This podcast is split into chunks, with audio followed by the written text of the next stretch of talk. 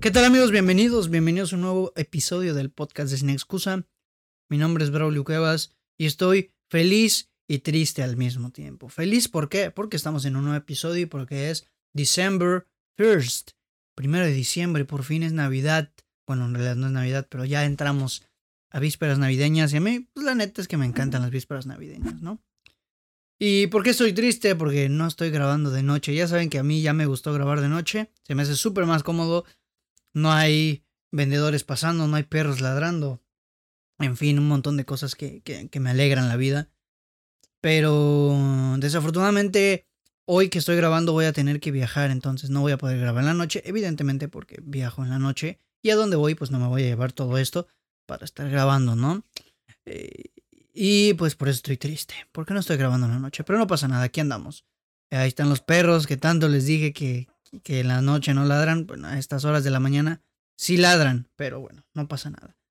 Eh, y regresando a lo de la Navidad, qué bonito, ya estamos en diciembre, primero de diciembre, y pues la verdad es que les decía, a mí me encanta la Navidad, me gusta muchísimo cómo toda esta época navideña, que, que la gente está más feliz, que hay gente gastando el dinero que no tienen cosas que jamás va a necesitar, este, que, que, vas con la familia, si es que te cae bien tu familia, si vas aquí, si vas allá. No, no, no, un chorro de cosas bien bonitas. Los supermercados están bien bonitos, todos decorados, tienen música de Navidad, tin, tin, tin, tin, tin, todo el rato, los arbolitos, las luces. No, me fascina a mí la Navidad, me encanta.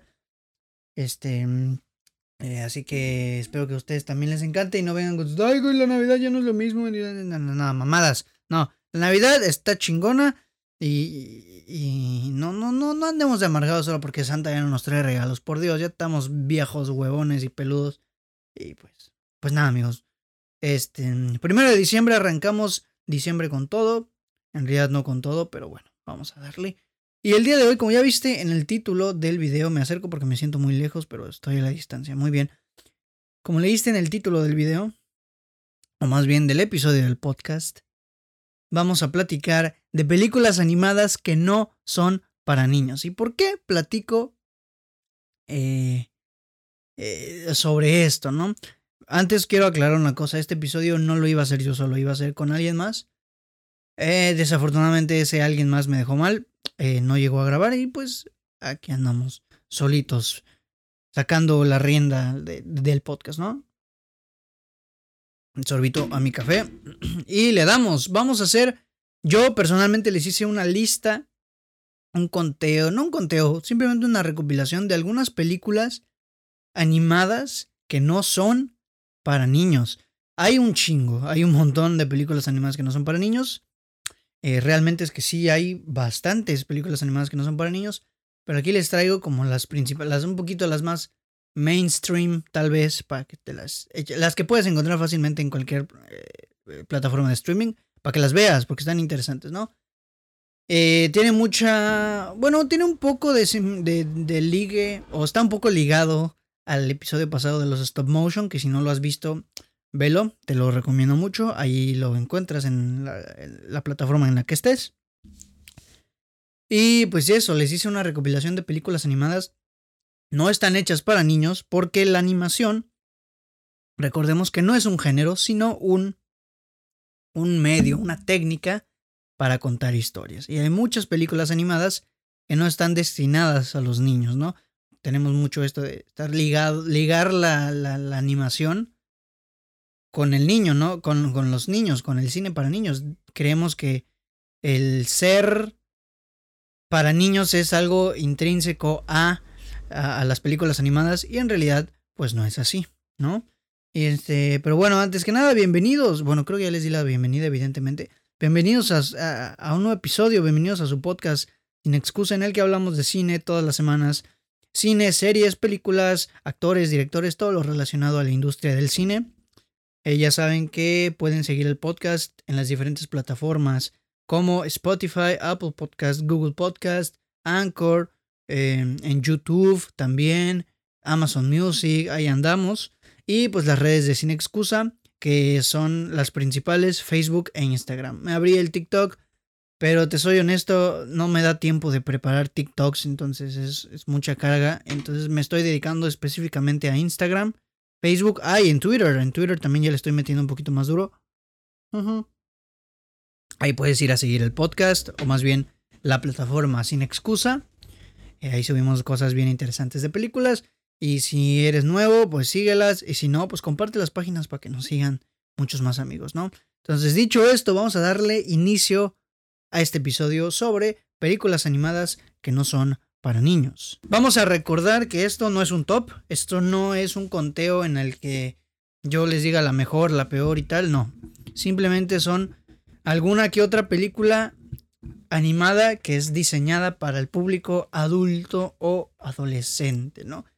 vamos a arrancar con la primera, algunas de estas ya las mencioné en el episodio pasado. La primera es Anomalisa. Anomalisa es una película en stop motion dirigida por Charlie Kaufman que hace no mucho, hace relativamente unos meses, creo que fue como por ahí de mayo, febrero. No, la verdad es que no, creo que fue del año pasado, la verdad es que no me acuerdo, pero su película más reciente fue I'm Thinking of Ending Things, que está en Netflix, que es una película bien extraña, pero él es este director. Entonces él dirige Anomaliza, una película en stop motion.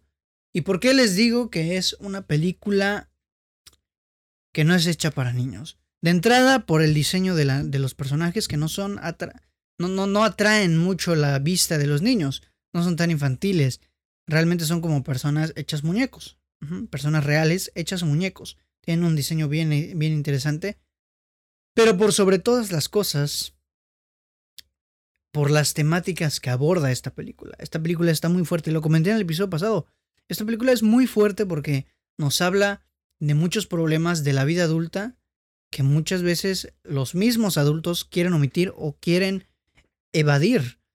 Por ejemplo, la película en sí trata sobre un, un hombre, un conferencista, que está inmerso, su vida está inmersa en un círculo muy monótono, ¿no? Está inmerso en la monotonía, su vida para él ya no tiene sentido, todo es lo mismo, diario vive, todos los días para él son iguales, ninguno vale más, ninguno vale menos. Eh, él literalmente escucha a todos de la misma forma, está agobiado, está cansado. Y digo literalmente porque literalmente en la película todos los otros personajes están doblados por el mismo actor. Todos tienen la misma voz porque es así como lo ve él. Entonces, en uno, en un rato, en un día de estos, en un viaje que hace para presentar una conferencia, un libro, no recuerdo muy bien, en el hotel este chaval conoce a una chava cuya voz, curiosamente, no suena igual a la de los otros personajes, a las de las demás personas. Y esto evidentemente a este güey le llama muchísimo la atención al grado de, de, de, enamorarse, entre comillas, ¿no? Entonces eh, llega un punto en la película en que tratan de resolver este dilema de, ¿realmente estoy enamorado porque eh, me gusta esta chica? ¿O estoy enamorado o estoy cegado porque simplemente es diferente a lo que yo ya conozco, ¿no? Entonces la película nos narra mucho estas eh, estos conflictos en los que nos vemos inmersos a veces sobre eh, la ansiedad, la depresión, el mismo sentido de la vida, el, el, hecho de perder las ganas de seguir viviendo, el hecho de dejar de vivir y empezar a sobrevivir, ¿no? La monotonía, no, son temas muy, muy de adulto, muy, muy, o sea, un joven, ni siquiera un joven de 15, 16 años entendería al 100% estas temáticas porque son bien densas son muy fuertes y son sobre todo muy explícitas, ¿no? Y en general la película es muy explícita, la película es para adultos, es una película hecha para adultos, o sea, de verdad es como si una película live action fuera adaptada a una película animada simplemente, ¿no? Pero es, es curiosa, eh, les digo que es muy explícita porque la película sí tiene insultos, eh, sexo, hay, hay una escena de sexo en la película, o sea, literalmente ves a los monitos teniendo sexo, eh, ves a los monitos desnudos, ¿no? Y, está completamente alejado de, erotismo, no tiene la intención de, de ah, miren, miren, los monos están desnudos, no, parte de la historia y funciona bien, funciona de manera natural. Pero sí es una película bien fuerte, bien interesante sobre todo, y a mí en lo particular me gusta mucho, es de mis películas de stop motion favoritas. Y, Charlie Kaufman lo hizo muy bien. El trabajo artístico detrás de esta película es también muy bueno. Y pues Ahí lo tienen. Anomalisa de Charlie Kaufman en nuestra primera película animada que no es para adultos. Le voy a dar un traguito a mi café en lo que paso a la siguiente.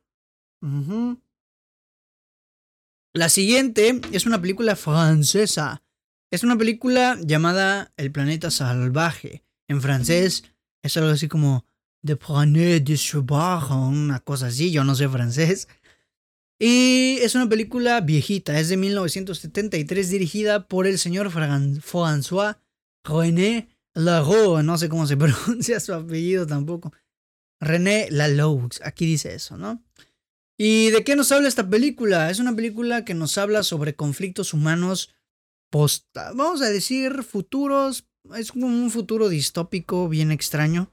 Nos narra la historia de humanos, de pequeños humanos, eh, que habitan en un planeta muy distante que no es el planeta Tierra y que se rebelan en contra de los gigantes, así les llaman a esta raza alienígena, los gigantes, porque estos gigantes los mantienen o los están tratando como mascotas como, como, como esclavos, como mascotas prácticamente, ¿no? O sea, literalmente en la película se ve cómo estos güeyes eh, los grandotes, que son unos, unos gigantes azules de, de, apariencia muy fea, la verdad, ven cómo están tratando a, a los humanos, ¿no?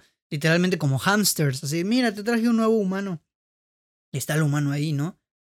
Y es como nos da un punto de vista, obviamente distópico y, y, ficcionado, de lo que puede suceder, eh, vaya, con la humanidad en un futuro ficticio, ¿no? De que nos adueñan los alienígenas y la madre y todo esto.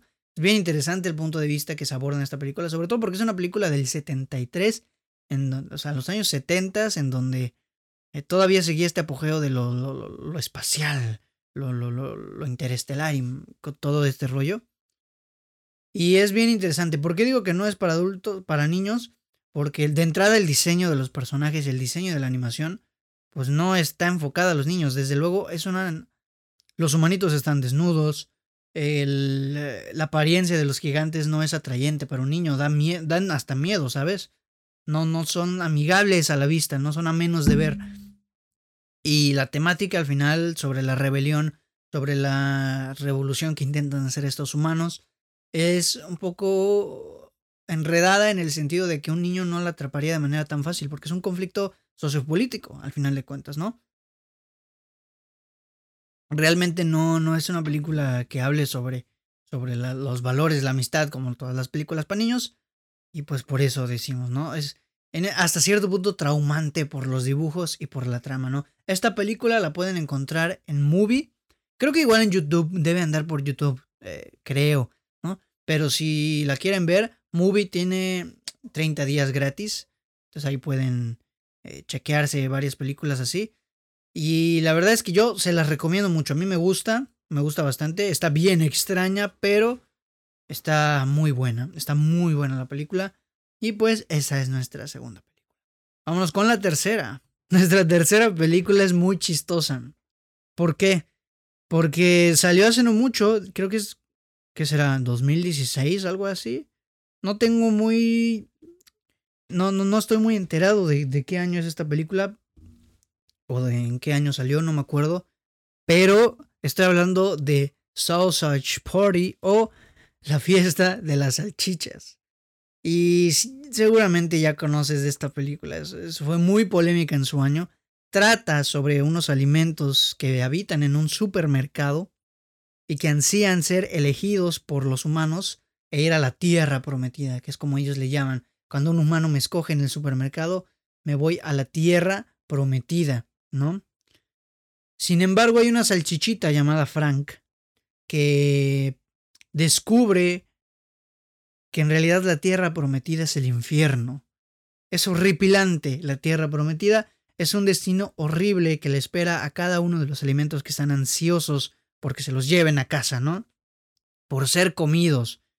Entonces, este güey le avisa a sus amiguitos, sus amiguitos salchicha o los otros alimentos, a sus amiguitos.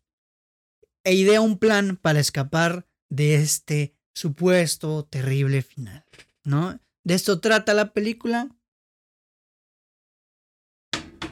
Y evidentemente la película no es, es clasificación C. Una película animada clasificación C. Y es bien interesante. ¿Por qué es, no es para niños? O sea, el, los diseños de los personajes son completas referencias a las partes íntimas del hombre y de la mujer. La salchicha ya sabes a qué, el pan para el hot dog ya sabes para qué. Son completas referencias. Hay una tortilla que es lesbiana, haciendo referencia que le dicen a las lesbianas que no sé qué, ya saben, ¿no? Hay un burrito eh, que es gay, un pretzel que es gay, o sea, no es para niños. Evidentemente los estudios no se van a atrever, desafortunadamente, a poner un personaje gay explícitamente en una película animada. No es para niños. O sea, por Dios, el título, La fiesta de las salchichas. No necesitas más explicación y sobre todo la escena final. ¿De qué trata la escena final? Te la voy a spoilear, da igual. La escena final es una orgía. ¿Quién hace la orgía? Los alimentos. ¿Cómo que los alimentos tienen una orgía? O sea, esa madre no es para niños. Evidentemente no es para niños. Nos habla es una película grosera, es una película vulgar, así la, es vulgar, que no quiere decir que sea mala, pero es vulgar, y al ser tan vulgar, evidentemente te causa incomodidad verla, porque estás viendo, uy, uy, qué turbio se ve esto, ¿no? es una película vulgar, pero yo se la doy porque arriesgó, ¿sabes? Yo sinceramente pensaba que esta película iba a abrir la puerta que se crearan más películas de, de, este estilo. O sea, no, no tanto para, no tan, tan vulgares, pero sí temáticas no tan para niños en películas animadas, ¿no? Yo pensé que esto iba a abrir la puerta a eso y desafortunadamente no fue así hasta el momento. Y, yo pensaba que eso iba a ser el plus de esta película, ¿no? Que, que iban a lograr eh, cimentar las bases para que los estudios se animaran a hacer películas no para niños, pero animadas, ¿no?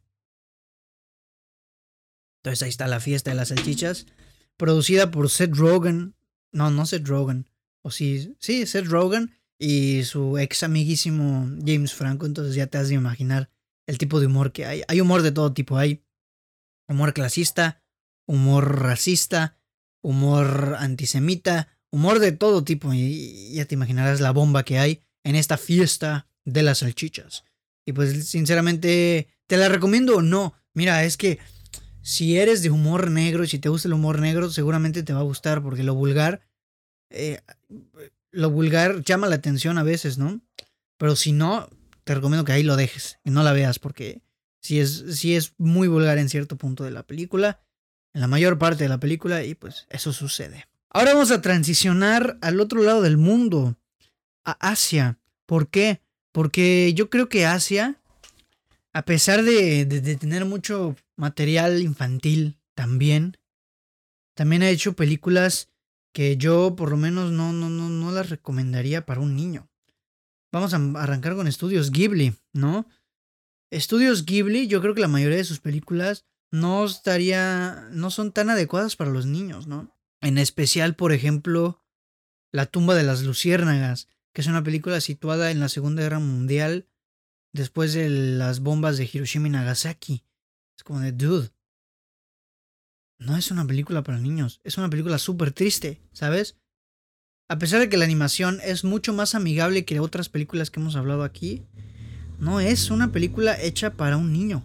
Porque un niño no tergiversa, no, no, no tergiversa, no dimensiona la complejidad que hay detrás de el conflicto armado que fue la Segunda Guerra Mundial. Y la película habla sobre un hermano que cuida de su hermanita y que al final pues ocurre ocurren tragedias, ¿no? Yo creo que no sería para niños, tampoco, o sea, las películas de estudios Ghibli hablan temas filosóficos bien interesantes. Yo en mi clase de filosofía, no, de epistemología en la carrera, estuve viendo llegó una parte en donde vimos la epistemología del arte, ¿no? Llegamos a hablar de epistemología del cine. Y muchas de estas películas, las muchas de las películas que utilizamos para, para analizar la epistemología del cine, eh, fueron precisamente las de estudio Ghibli, que fue eh, Mi vecino Totoro y El castillo vagabundo. Y a pesar de que estas últimas dos, sí, un niño sí las podría ver. Yo creo que para entenderlas al 100% hace falta tener ya una edad un poco más consciente. Tiene temáticas bien interesantes, ¿no? Eh, hablas de temas bien complejos para un niño. Y, yo creo que no, no, deberían ser para niños. Pero como son tan amigables en cuestión de aspecto visual, animación y color, pues es fácil que un niño se sienta atraído por ellas, ¿no? Hay algunas que no pasa nada, las puedes ver sin problema, ¿no? Pero hay otras como la que la tumba de los luciérnagas, incluso la princesa Mononoke, no. Esas yo creo que no, no, no son tan adecuadas. No porque hablen temáticas fuertes, no porque sean groseras ni nada del estilo, sino porque hablan de temáticas que un niño no podría procesar tan bien y evidentemente no va a disfrutar. Entonces, prácticamente por eso. Y siguiendo en el mismo lado de la. de. de, de vaya. de la. De, del mundo, perdón. Vámonos también a Japón con Satoshi Kon. Este güey es un director bien interesante de películas animadas. Y Satoshi Kon hace. Tiene dos películas que son particularmente por los que lo, por la, las razones por las que los tengo, lo tengo aquí que son Paprika, o sea, tiene más películas, pero estas son las principales, Paprika y Perfect Blue. Entonces, por esto yo digo que no es, por estas dos películas es que yo digo que no está, no está enfocado a un público infantil. Paprika de entrada habla de un tema complicado correspondiente a, a, a temas de psiquiatría, a psicoanálisis y a los sueños, ¿no? A lo onírico. Y habla de esto en el sentido de que hay, o sea, para los que no saben, Paprika, o más bien, si tú ya viste Inception, se habla mucho de que Inception está basada en Paprika porque tiene la misma, el mismo concepto de los sueños. Las películas son completamente diferentes, pero habla mucho de eso, ¿no? Entonces es muy confusa, puede parecer muy confusa para un morrillo. Y la otra Perfect Blue es todavía peor, porque nos habla de una, de una cantante una vocalista, ¿no? Que, que se sale de su banda y quiere ser actriz, pero todo el mundo la tiene en un concepto como de niña buena. Entonces la morrita esta dice, ¿sabes qué? Yo no quiero ser niña buena, yo quiero ser una hija de la fregada. Entonces se va deshaciendo de esa imagen de niña buena, ¿no? Y, y hay mucho. Black Swan está muy basada en Perfect Blue. Y, y Black Swan es fuerte. Perfect Blue también es muy fuerte. Entonces aquí vemos que en Japón se da mucho esto de que hay películas aparentemente para todo público, pero en realidad por tema, por fondo más que por forma, están diseñadas en realidad para un público más adulto, ¿no? Véanlas, estas dos están buenísimas. Están fascinantes las dos películas, están buenísimas. También las de Studio Ghibli están muy buenas. Tengo pendiente el episodio de Studio Ghibli, entonces, pues, ahí, lo, ahí, lo, ahí estaremos agendándolo, ¿no? Y pues bueno, vámonos con la siguiente, Mary and Max. Que ya vamos por el final, de hecho. Mary and Max, que es una película en stop motion. Y ahorita ya vamos a hablar un poquito más directamente de los stop motions. Mary and Max, que también la platiqué en el podcast, podcast pasado. Eh, nos narra la historia de una niña de 8 años llamada Mary. Vive en Melbourne, esta niña. Que empieza a, a enviarse cartas con un señor de 40 años eh, este, suena raro, sí, evidentemente, pero tranquilo, no, no va por ahí. Con un señor de 40 años que es judío, tiene obesidad y además síndrome de Asperger y vive en Nueva York. Entonces, esta relación va naciendo por medio de las cartas y se hacen amigos por medio de las cartas. Nunca se han visto, pero se hacen amigos por medio de cartas. No, que cómo estás, que yo he jugado esto, que esta semana hice tal, ¿no? Se hacen amigos, ¿no? Entonces, es una amistad que trasciende a lo largo de los años, ¿no? Y trasciende la frontera de la edad, la frontera de la distancia y la frontera de, del país, ¿no? Bueno, no del país, sino de la locación.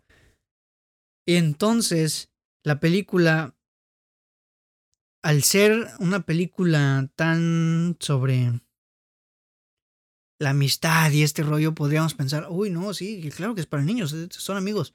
Pues no, porque durante la película nos explora cómo Mary va creciendo y sigue siendo amiga de Max.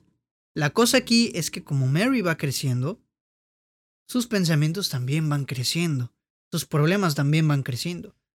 Por lo general las películas animadas para niños nos omiten los problemas humanos adultos, y esta película no. Aquí vemos a Mary crecer y vemos cómo Mary tiene que lidiar con la amistad a través de un círculo bien interesante de, de depresión, de soledad, eh, por parte de Max, que es el viejito, lidiar con su síndrome, lidiar con la vejez, también lidiar con la soledad.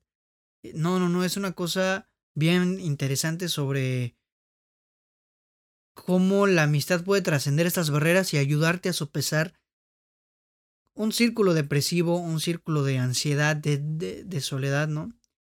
Y, es muy bonita, la, la película es muy bonita, es preciosa, pero sí son temáticas bien interesantes y fuertes sobre todo, fuertes, más que otra cosa.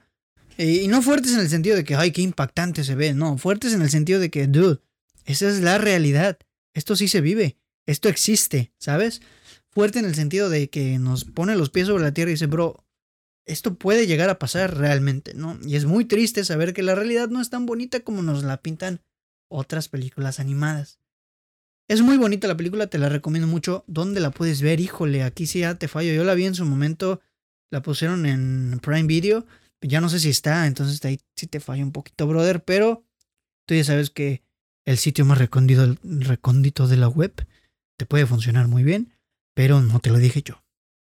Y pues Mary and Max, ¿no? Y pues ahora que estamos hablando de stop motions, también me gustaría mencionar películas que a lo mejor no son explícitamente para adultos, pero que yo por lo menos no se las pondría a mis hijos. Primero Coraline, por ejemplo. híjole. Coraline es muy turbia y perturbadora. Da miedo Coraline. ¿Sabes? Yo no se la pondría a mi hijo porque da miedo.